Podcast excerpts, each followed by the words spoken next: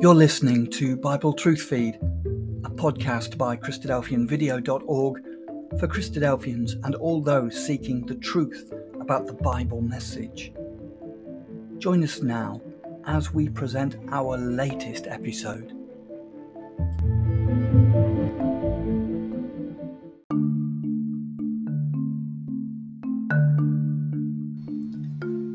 Kingdom of God versus the Kingdom of Men, taken from the book of Daniel, chapter 2. With significant prophetical events unfolding before our very eyes, it is time to ascertain where we truly stand. Firmly for the coming kingdom of God, or being caught up in the kingdom of men and all its false hopes. We should be inspired through God's long suffering to faithfully trim our lamps and walk the well worn path of righteousness.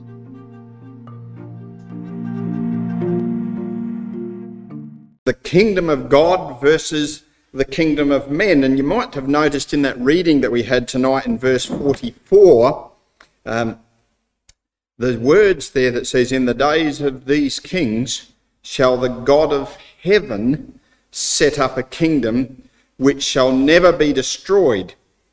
And the kingdom shall not be left to other people, but it shall break in pieces and consume all these kingdoms, and it shall stand forever. So you can see here that there's going to be a kingdom that replaces kingdoms uh, that are upon this earth. And that's really what our topic is about tonight the kingdom of men versus uh, the kingdom of God. I thought it'd be um, good for us for a moment to think about the uh, uh, kingdom and uh, what is entailed in a kingdom. Just come over with me, if you've got your Bible with you, or you can see your Bible, just come over to chapter 4 of Daniel and verse 17. Because in chapter 4 uh, is a most remarkable chapter. Nebuchadnezzar himself actually gets to write a chapter in the Bible. And one of the, he's going to learn something. Verse 17 of chapter 4, we read, This matter is by the decree of the watchers and the demand by the word of the holy ones, to the intent that the living may know that the Most High ruleth in the kingdom of men, and giveth it to whomsoever he will, and setteth up over it the basest of men. So Nebuchadnezzar was to learn that the Most High, that God Himself controls what happens in the kingdom of men. He doesn't say kingdoms, he says kingdom because, as far as God's concerned, it doesn't matter what flavour it is, it is the kingdom of men. You know, Nebuchadnezzar learnt that because if you just cast your eyes over to verse 25 of the same chapter, you know, Nebuchadnezzar, and we'll just pick up the last few words of that verse. Nebuchadnezzar is told that these, ter- these terrible things would happen to him. Seven times would pass over thee, become like a wild beast. And at the end of verse 25, till thou know that the Most High ruleth in the kingdom of men and giveth it to whomsoever he will. So, where does this kingdom of men start from? Well, I'd like to take you back right to the beginning of the Bible, Genesis chapter 10. Genesis chapter 10, and we'll just have a look at the beginning of this kingdom of men. And as I say, it's had very phases, as we will see tonight. But it's styled the kingdom of men. And in Genesis chapter 10 and verse 8, we read about one who's called Nimrod. Cush begat Nimrod, and he begat to be a mighty one in the earth. So we're just after the days of Noah, in the generations that followed Noah and the flood, and now we're down to um, this man Cush, who begets Nimrod. So Cush is a grandson of Noah. He begets Nimrod, and Nimrod, he begins to be a mighty one in the earth. He was a mighty hunter before the Lord. And, and, and that's in a, in a bad sense, uh, not in a good sense a mighty hunter before the Lord. Wherefore it is said, even as Nimrod, the mighty hunter before the Lord, or against the Lord. And the beginning of his, oh, he starts a kingdom. You see, the beginning of his kingdom was, well, it was Babel or Babylon. And Erech and Akkad Akkad and Calneh in the land of Shinar, and that's in modern day Iraq. Okay, but it's in the area of Babylon at the top of the Persian Gulf. His kingdom was Babylon. So here's the beginning of a kingdom.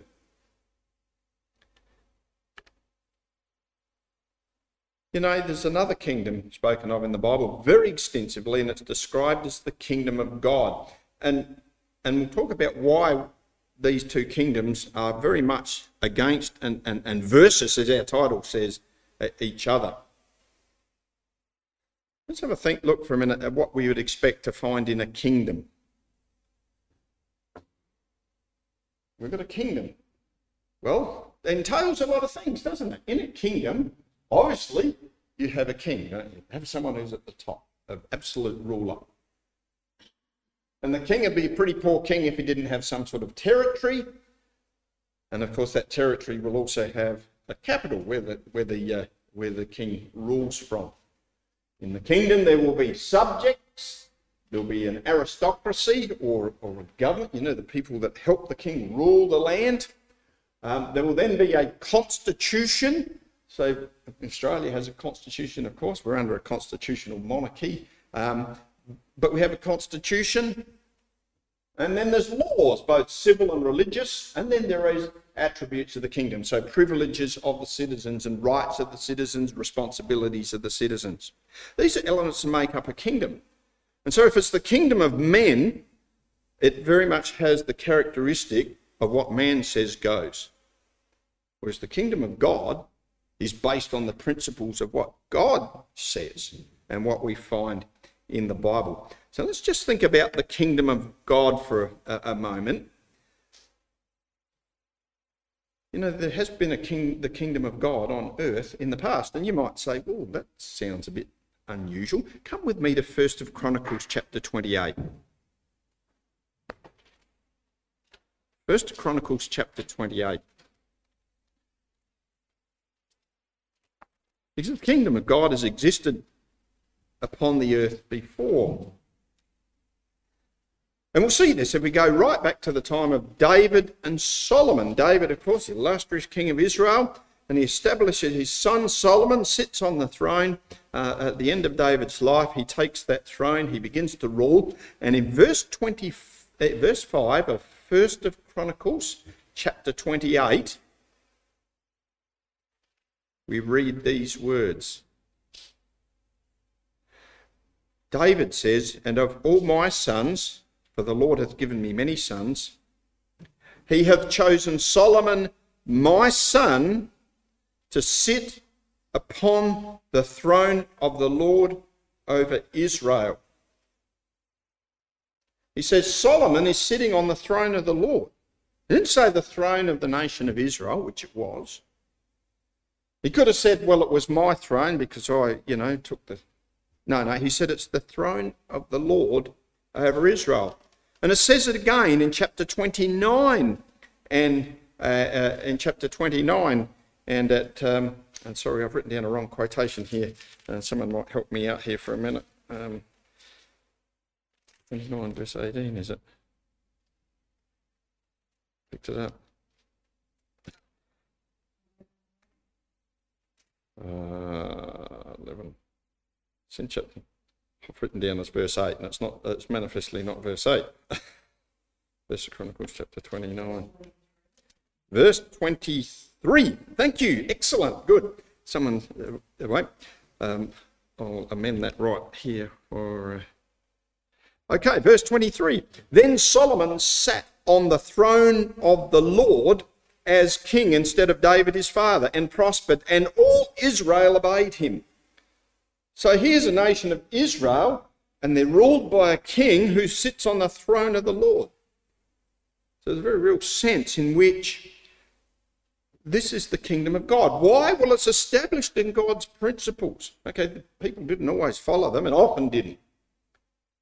But it was established on God's principles, and God said, This is how the kingdom is going to run. And this is the person that I've selected to put upon the throne. And so it's described as the kingdom of God and it was in the nation of Israel. It became a pattern of what will come in the future.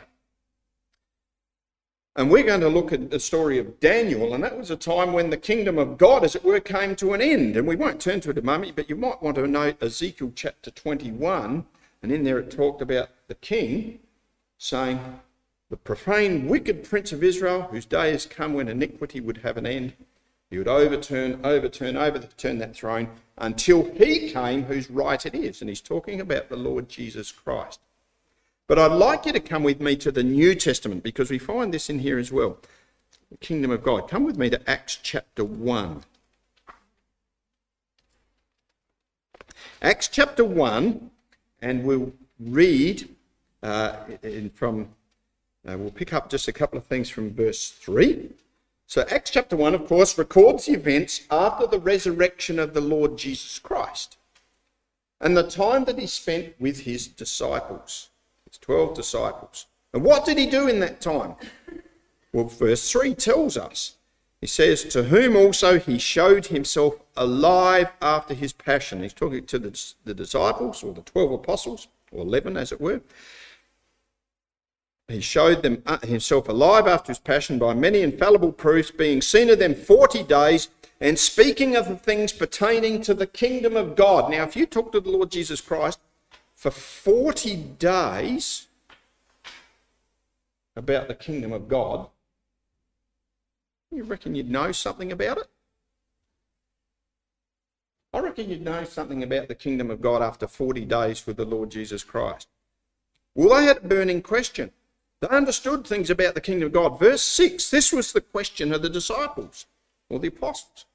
When they therefore were come together, they asked him, saying, Lord, Wilt thou at this time restore again the kingdom of Israel? You see, they connected the kingdom of God with the kingdom of Israel. And you see, he's talking about restoration of something that had gone before. Wilt thou at this time restore the kingdom of Israel? And the answer of our Lord at that time is that he says, It's not for you to know the times and the seasons which my Father put in his own power. And he said, Certain things are going to happen.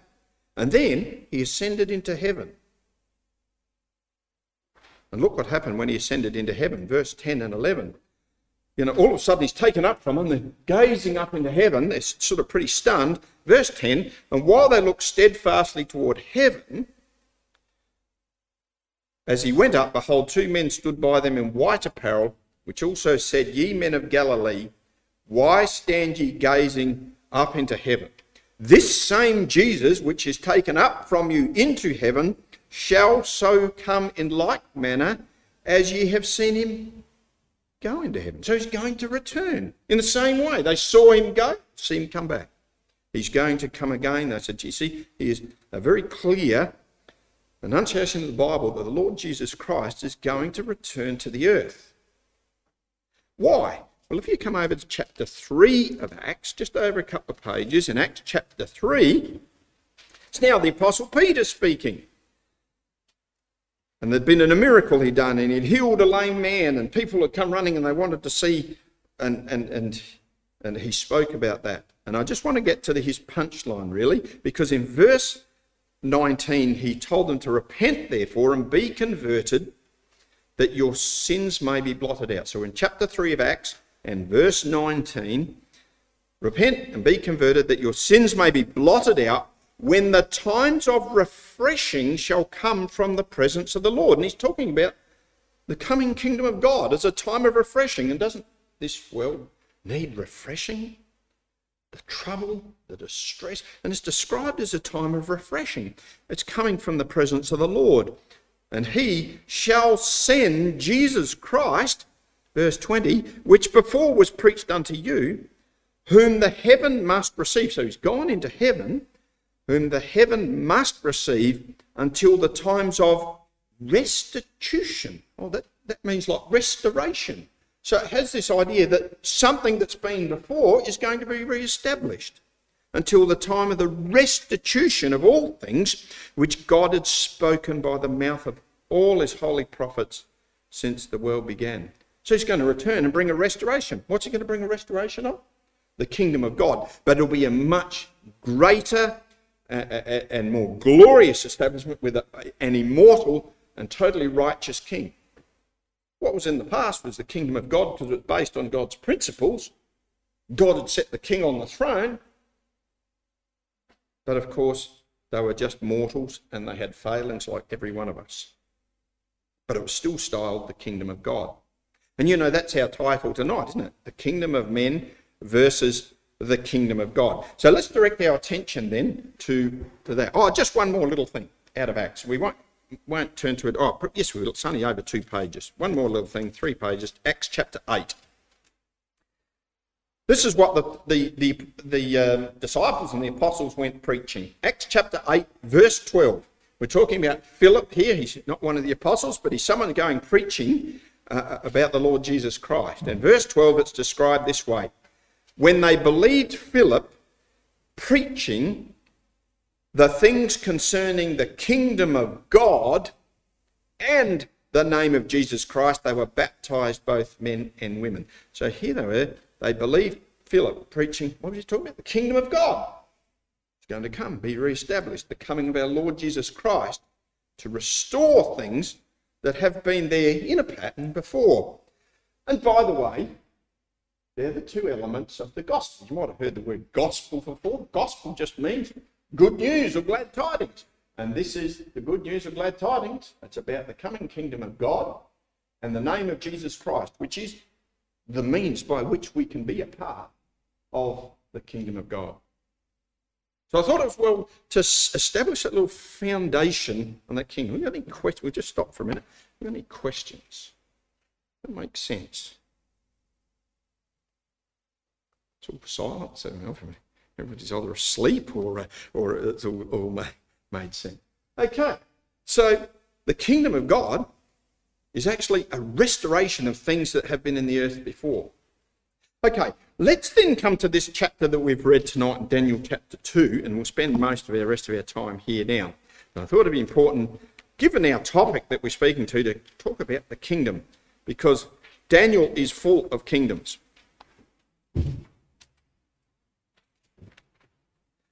And what we find in the book of Daniel, this is just a very broad overview, but the kingdom of God existed from the time of David and Solomon right through to the last king of Judah, whose name was Zedekiah. So it's pretty easy to remember the last name. And he finished starts with Zed, who was who said then that, uh, who was the prophet said to him that throne was taken away until he come whose right it is, which is obviously the Lord Jesus Christ. So that was the end then of that kingdom of God and the ascendancy of the kingdom of men. And this is right in the very times that Daniel is living in. And what we find is the prophecy of Daniel, the whole book of Daniel covers the time that the kingdom of men has the upper hand, you might say, in the earth. And you get to the end of it, and almost in the end of every chapter, it comes to the end of the kingdom of men. So it fits in that, that period. Now, here's where Daniel slotted in. Okay, we're here. This is about BC 605 or thereabouts on, on uh, accepted date. Okay, and these are the last four kings of the nation of Judah. So there's the last one, Zedekiah. Earlier, though, Daniel and his three friends had gone into captivity, and it's in the first year of Nebuchadnezzar, who we've read about here. It was actually Nebuchadnezzar II, by the way, historically, but Nebuchadnezzar, we read about here, who invaded, come over from Babylon, the area of Iraq, invaded down and took Daniel and his friends um, back to Babylon. They were, they were young men who'd grown up around the palace, and the king just wanted to bring back a handful of men, and it's recorded in chapter 1 he wanted to teach them ways of Babylon. So he goes back there.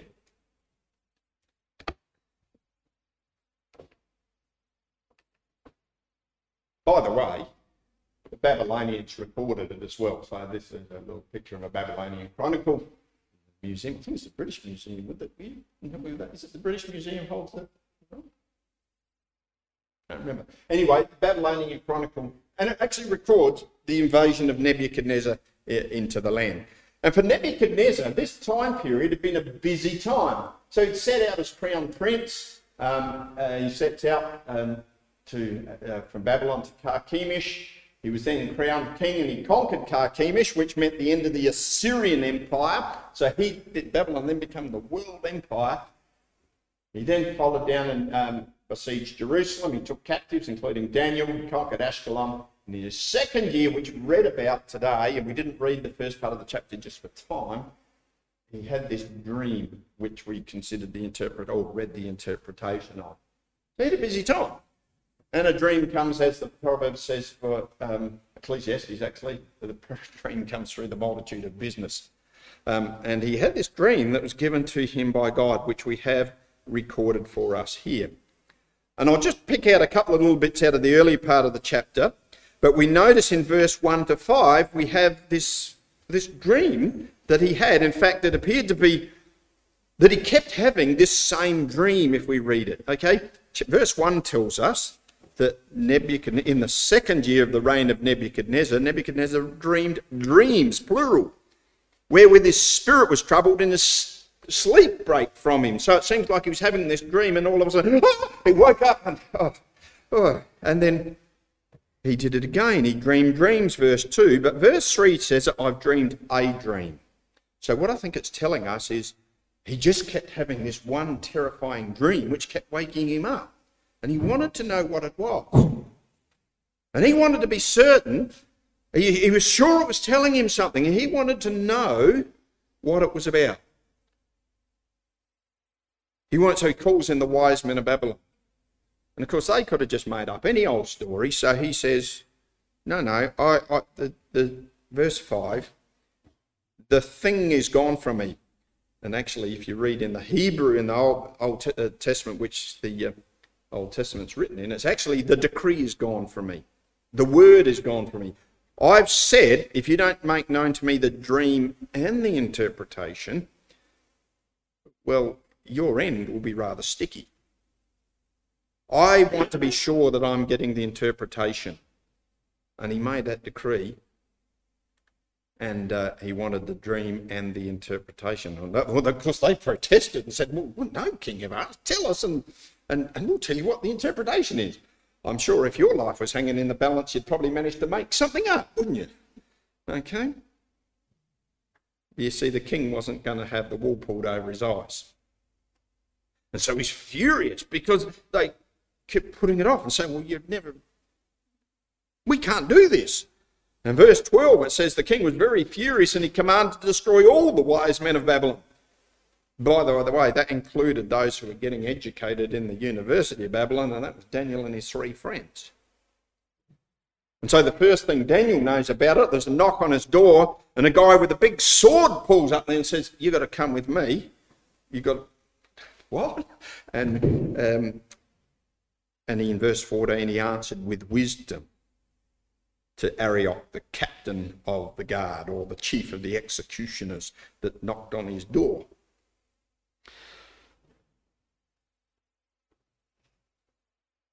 And so he appealed for time. And then Daniel and his three friends in verse 17 and 18 prayed earnestly to the God of heaven. Verse 18, the language that they would desire mercies of the God of heaven concerning this secret that Daniel and his fellows should not perish with the rest of the wise men of Babylon. In verse 19, God answers them. Then was the secret revealed to Daniel in a night vision. And he blessed the God of heaven. You know, the very first thing he does is he doesn't sort of jump up and think, oh, I've got it. I've got the answer now off to the king. No, he's very thankful.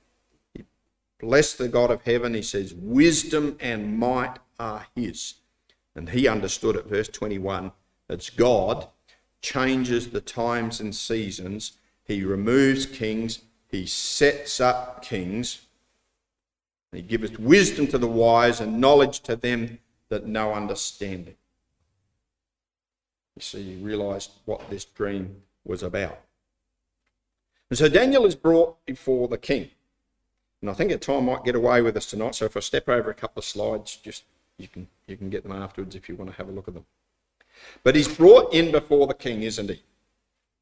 And look what he says when he's introduced to the king in verse 27. Daniel answered in the presence of the king and said, The secret which the king hath demanded cannot the wise men, the astrologers, the magicians, the soothsayers show unto the king. And there's not a question, it's a statement. They can't do it. But he said, verse 28, There is a God in heaven that revealeth secrets. and maketh known to the king Nebuchadnezzar, ooh, what shall be in the latter days. Ah, in the latter days, because that's what this vision or this dream is about, it's showing what's going to be in the latter days. Now, Nebuchadnezzar didn't live in the latter days. We do. So that's why it's important for us. The latter days. He says, Thy dream and the visions of thy head upon thy bed are these. Verse 29 As for thee, O king, thy thoughts came into thy mind upon thy bed. What should come to pass hereafter? And he that revealeth secrets maketh known to thee what shall come to pass. It's going to be in the latter days. And you know, when Daniel spoke to the king, he didn't step up and say, I'll show you what. I'll show you what's going to happen. That wasn't Daniel, was it? You see, he immediately said, There's a God in heaven that reveals secrets. It's not till we get to verse 30 that he says, As for me, this secret is not revealed to me for any wisdom I have more than any living, but for their sakes it shall know the interpretation so the king might know the thoughts of his heart. You know what? Nebuchadnezzar got it. If you just go over to verse 47, at the end of this story, Nebuchadnezzar understood, answered Daniel, and said, Of a truth it is that your God is a God of gods and a Lord of kings and a revealer of secrets, seeing that thou couldst reveal this secret. Nebuchadnezzar got it, didn't he? God had revealed the dream. God had revealed it. And so the emphasis was then that God was the revealer of this. Well, let's have a look then at the dream. I might just have to go over a couple of little slides. Um, by the way, I'll just point out, you'll notice as you go through, there is this uh, word that keeps coming up, set it up, stood, shall rise, set up, shall stand. There's a little Hebrew word that goes through this, actually the word kum. Um, in fact, I think it's Chaldean because partway through here, this uh, changes to Chaldean in the original text. But never mind, we've got this idea of things being set up and standing up. So, which kingdom is going to be the one that's going to end up being set up and standing up? Well, let's have a look at the dream then. And I'll put up a bit of an artist's impression of something like what he would see. And of course, we all see that there and say it's all standing up. But what's the action of the dream? What's the action of the dream? Who can tell me what's the action of the dream? The stone hitting it and smashing it to bits. Okay, let's have a little read through. Verse 31. He said, Thou, O king, sawest, and behold, a great image. This great image, whose brightness was excellent, stood before thee, and the form thereof was terrible. Put a few little details down the side here. This is from the description. Its form is terrible as a head of gold, verse 32, his breast and his arms of silver, belly and thighs of brass, legs of iron, his feet part of iron, part of clay. And he said, Thou sawest. You continued looking at this, thou sawest till that a, a stone was cut out without hands, which smote the image upon his feet that were of iron and clay, and brake them in pieces. Then was the iron, the clay, the brass, the silver, the gold broken to pieces together and became like the chaff of the summer threshing floors. And if you want to know what the chaff of the summer threshing floors look like, just wait till November or December and watch the header going down the paddock. You can see it just blowing all out the back. That's the chaff of the summer threshing floor. The wind carried away, with no place found for them. And then the stone smote the image, became a great mountain, and filled the whole earth. So this stone grows and grows and grows. So that's the description of the image. Head of gold, breast and arms of silver, belly and thighs of brass, or copper as it actually is probably more correctly rendered, because brass, brass is an alloy, it's actually copper legs of iron, feet, part of iron, part of clay. Here's a stone cut out without hands, smites it on the feet, whole image broken to pieces. Got, got the picture? And of course, be ground to powder, and then all of a sudden Nebuchadnezzar, wake up! We're terrified by this dream. And it kept coming back to him. And come, that's why he wanted to know what it was about. And because Daniel could tell him that, he knew that the interpretation would be certain and sure. A couple of things you'll notice. Gold is pretty heavy compared to clay, isn't it? It's a pretty top heavy, very unstable structure, isn't it? I mean, I mean, who would put a foundation, I think holding it all up of clay with a bit of iron running through it? Okay, the only the strength in it was what the iron was in the base. We'll have a look at what that means. Very top heavy. Okay, let's then have a look at the interpretation. And I'll put the details down because each of them gives us some details and we can sort of draw them across from one to the other. So some of the things are in the description we can add to the interpretation even though they're not here particularly uh, detailed for us. So from verse 36. Here's the interpretation. Daniel says to the king, This is the dream, and we will tell the interpretation thereof before the king. Thou, O king, art a king of kings. Why? For the God of heaven. And this is the title that Daniel gives to of God as he speaks Nebuchadnezzar. The God of heaven has given thee a kingdom, power, and strength, and glory. And wheresoever the children of men dwell, the beasts of the field and the fowls of the heaven hath he given into thine hand, and hath made thee ruler over them all. Thou art this head of gold. Ah, all right, Nebuchadnezzar, you are.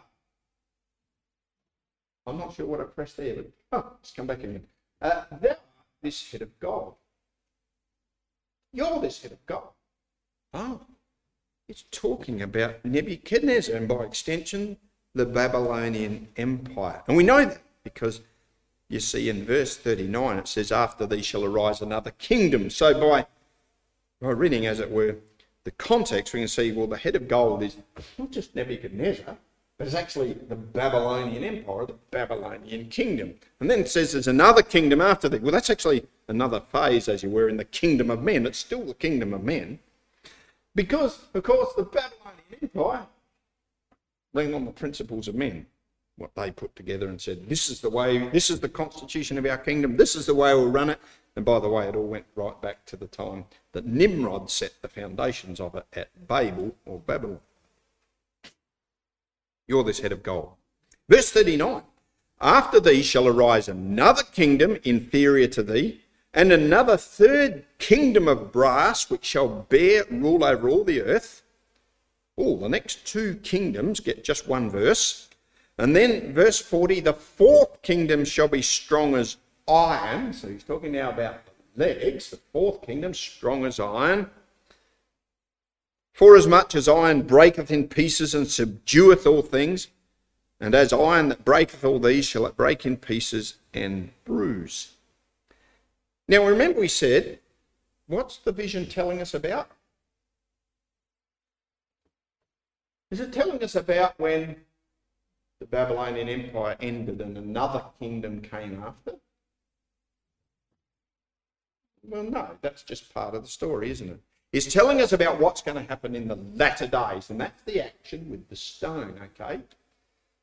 That's the action with the stone. And so he's going through, and so you'll notice that there's two verses deal with the head of gold. Then there's only one verse deal with the next two kingdoms or empires. And then there's net one verse that deals with the next empire. And then it comes down to the feet. There's three verses about the feet and toes. Ever noticed that before? So we read that, verse 41. And also notice that the change in the content, uh, in the in the, the the components of the feet. Slight change, you might miss it. We'll just read carefully. Whereas much, and whereas, verse 41, whereas thou sawest the feet and toes, part of potter's clay and part of iron, the kingdom shall be divided. But there shall be in it of the strength of the iron, for as much as thou sawest the iron mixed with miry clay. Oh, there's a change. Did you notice the change? There's iron. There's remnants of iron through there. Starts it with potter's clay. Did you notice it changed to miry clay? Because potter's clay is actually something that's somewhat useful. You can make something out of it. But miry clay is just the slush of the gutter. Okay? Interesting. Okay. Um, so he says in the middle of verse 41 there shall be in it the strength of the iron, for as much as thou sawest iron mixed with miry clay. And as it deals with the toes of the feet, part of iron and part of clay, so the kingdom shall be partly strong and partly broken. And whereas thou sawest iron mixed with miry clay, they shall mingle themselves with the seed of men, but they shall not cleave one to another, even as iron is not mixed with clay.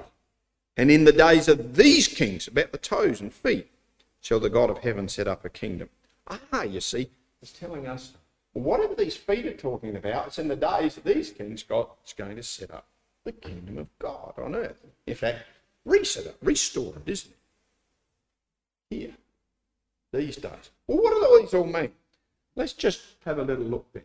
Well, we've said, saw first of all that the head of fine gold was described as Nebuchadnezzar or the Babylonian Empire. And after him, there was another empire. And of course, history tells us what that was. You know, Nebuchadnezzar had a magnificent empire, but it only lasted for about 70 years. And the Persians overran Babylon and took control, and it became the Persian Empire. And after them came belly and thighs of brass. I think I might have forgotten on there, but I'm sure someone will know what it is.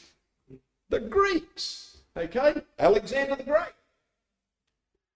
Followed by that, the Iron Roman Empire. And then finally, the feet, part iron, part clay, which are going to be smitten by the stone, which we'll come to in a moment. Let's go back. Here's the Babylonian Empire. So from about BC 605 when it was established to about BC 539. Um, and it, as you can see here, it is going right up over here and down almost into Egypt. In fact, they did go into Egypt. Um, this map's probably doesn't quite push it as far as it should. Um, right over here, this is Babylonian Empire, lasted 70 years, overrun by Cyrus the Persian.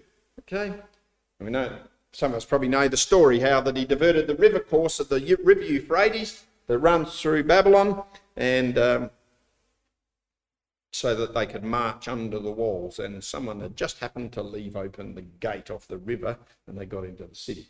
Other than that, it was a city that you almost couldn't take.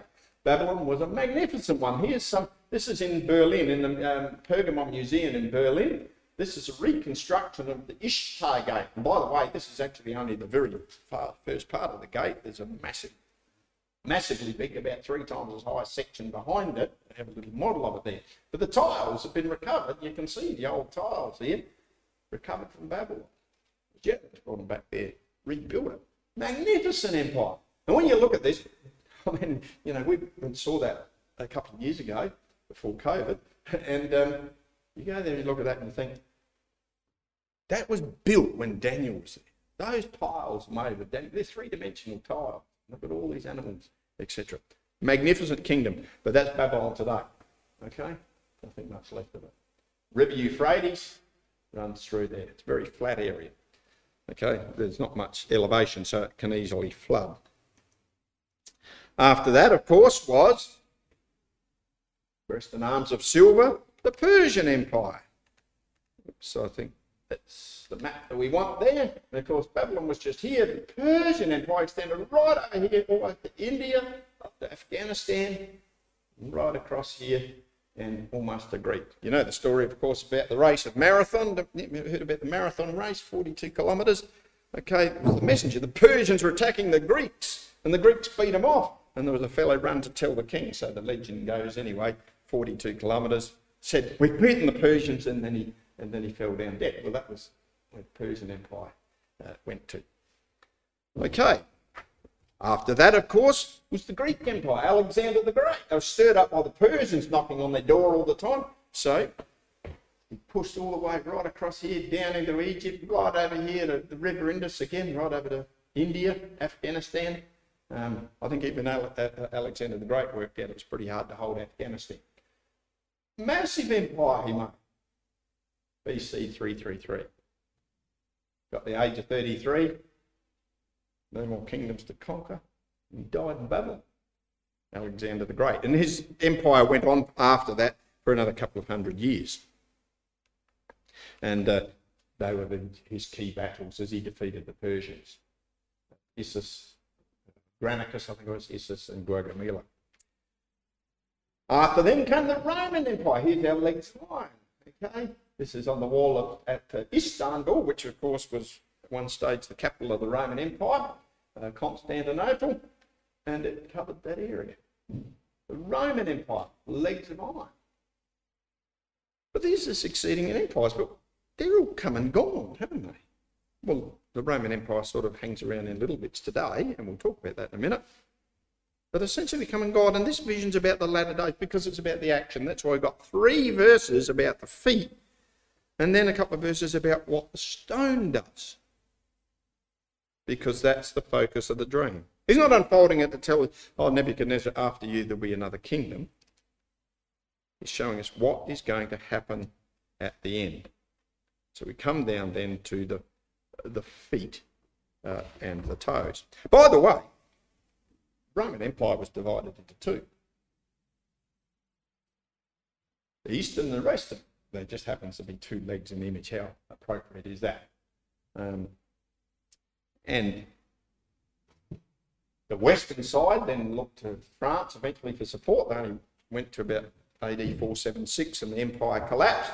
Uh, and then, but the, the religion of Rome extended on.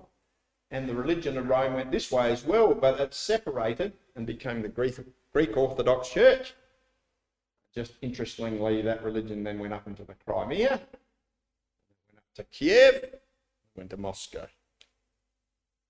Because that's where the religion of Moscow, of the Russians, comes from. And, and when Mr. Putin says that Ukraine is part of Russia or ancient Rus, he's exactly correct. It is. Um, and, uh, and so he's trying to take that area up in there. Okay, I'm getting off the subject. Let's have a look then at these, the, the, these feet. We notice that in the feet, the feet that are part of iron and part of clay, there's, there's still the remnants of the iron in them. So what does that tell us? What did the iron represent? Gold was Babylon, silver was Persia, brass was Greece, iron was Rome. So we've still got remnants of Rome. And, and, and, and what, what we don't have the Roman Empire today. We've certainly got a whole section of Europe that has the Roman religion that holds it all together. But it's mixed in with miry clay. You see, it tells us in verse 43 Whereas thou sawest iron mixed with miry clay, they shall mingle themselves with the seed of men. So the miry clay has this idea of the seed of men. They shall not cleave one to another, even as iron is not mixed with clay. So the seed of men, the commoners, through the spirit of democracy, have part in the government, whereas once upon a time it was the preserve of uh, you know, emperors and kings, wasn't it? Now you can get voted in, and become part of the government through the spirit of democracy. And it starts out as something useful because it's potter's clay and it ends up coming to the point where it actually, you almost can't govern with the way democracy is running nowadays. There's so many, you know, it makes it difficult for governments to make decisions and, and, and direction. And it's at that time that the stone then hits the feet. And what happens when it hits the feet? You see, it doesn't really tell us too much about it here, does it? We go back to the description. But verse 45 For as much as thou sawest the stone was cut out of the mountain with our hands. Ah, okay. So it's something that's not of man, it's of God. And it brake in pieces the iron, the brass, the clay, the silver, and the gold, the great God hath made known to the king what shall come to pass hereafter. Ah, hereafter. You see, it's about the latter days, as we've said. Just come back to the description for a moment, though, in verse 35.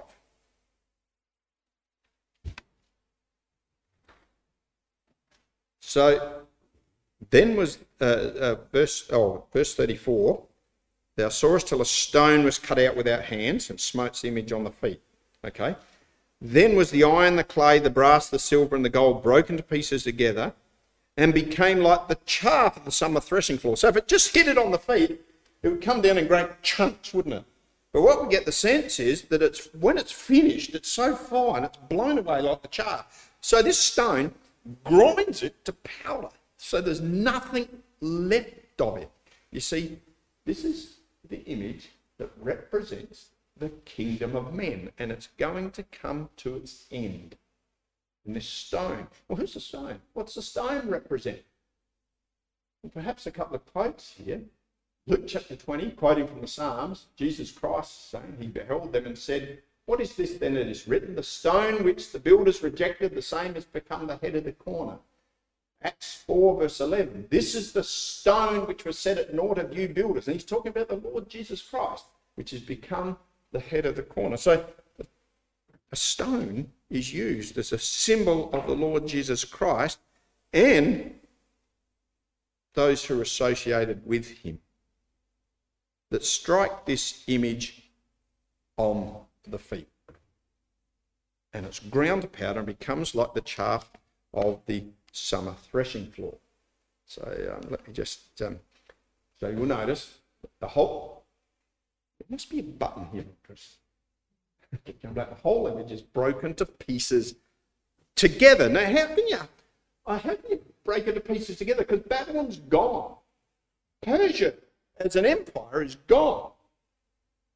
There's still Greece, but there's not a Greek empire anymore. You know, you go to Athens, and the feeling is that they, they're reminiscing about the good old days when you go there, because there's just lots and lots of, you know, really interesting archaeological things. But it's a sort of a poverty stricken place other than that. It looks like the good times were like two millennia ago.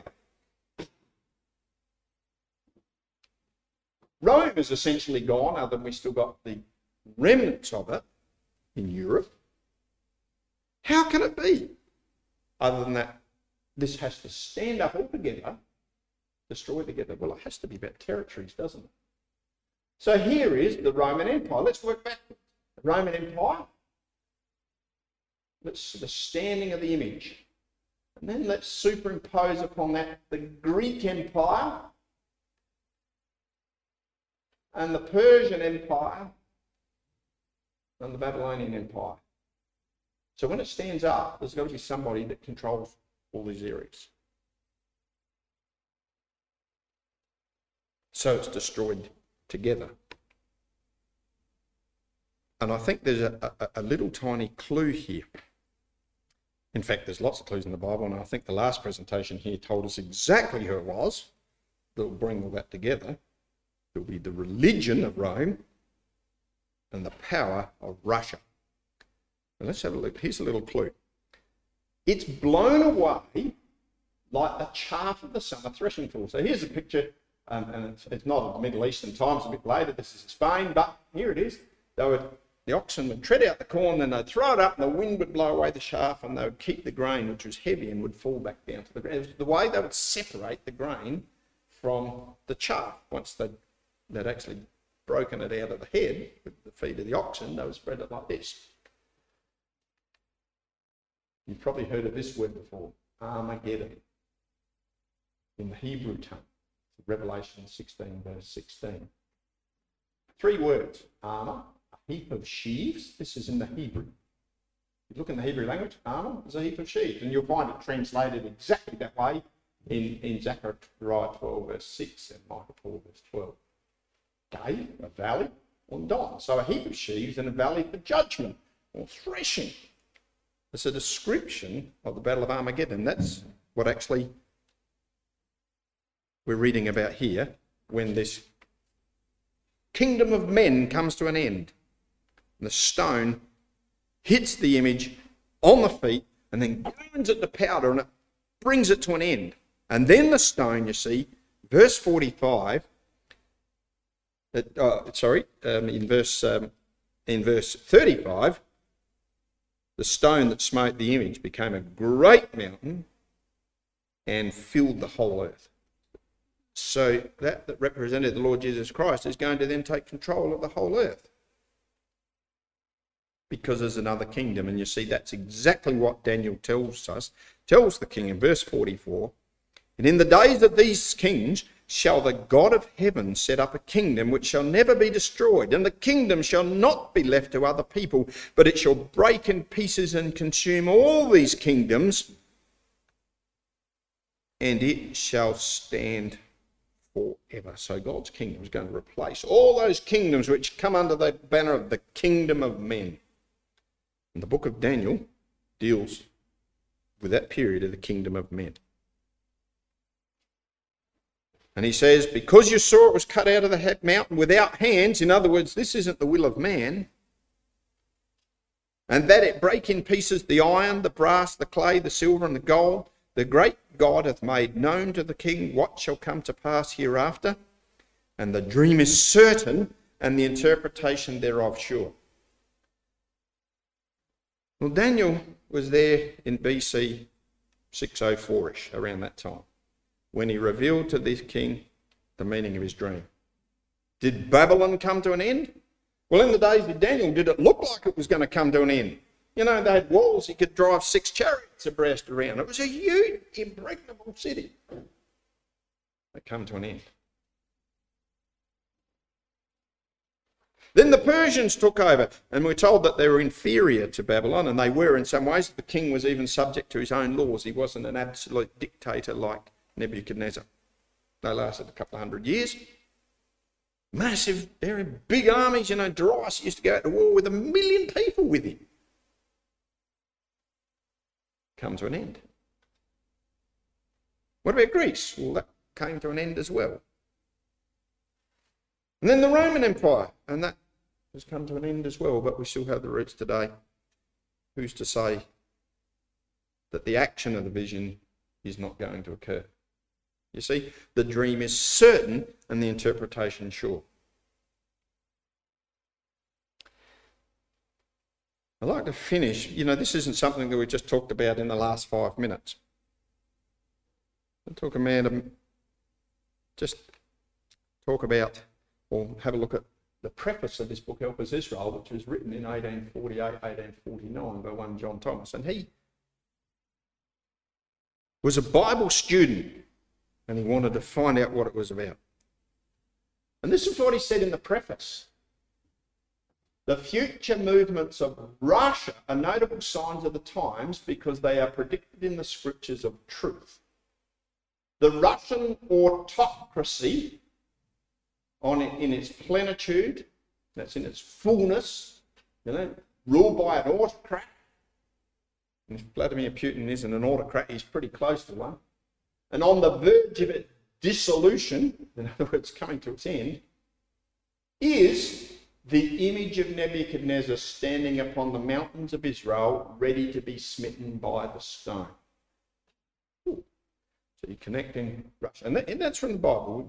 Ezekiel chapter 38 is quite clear that Russia is the one that comes uh, to its end in Israel. He says, when Russia makes its grand move for the building up of its image empire, and he's talking about this dream of Nebuchadnezzar, then let the reader know that the end of all things, as at present constituted, is at hand. Oh, they have a lot more meaning today than they did then, didn't they? Is Russia on the move? Do they have an expansionist policy that goes, well, not just into Ukraine, but beyond Ukraine? Constantinople, for example, Europe, for example. Well, they do. And we see them on the moon. What does he say will happen? The long expected but stealthy advent of the King of Israel, the Lord Jesus Christ, will be on the eve of becoming a fact. We expect the coming of the Lord Jesus Christ in such days. What do we should do? And salvation will be to those who not only looked for it, but have trimmed their lamps. he's talking, taking one of the parables of the Lord Jesus Christ there, by believing the gospel of the kingdom, and we talked about the gospel, the good news of the kingdom of God in the name of Jesus Christ, by believing the gospel of the kingdom unto the obedience of faith and the perfection thereof in fruits meet for repentance. You know, the Bible requests that we believe what we find written. Upon a belief and understanding of those things, we are baptized in full immersion into the Lord Jesus Christ and followed on by a way of life of one who wants to be a follower of the Lord Jesus Christ. Because God is going to establish a kingdom which will never be destroyed. We have opportunity to be part of it. But what we've got to determine is whether we want to be subjects of the kingdom of God or subjects of the kingdom of men.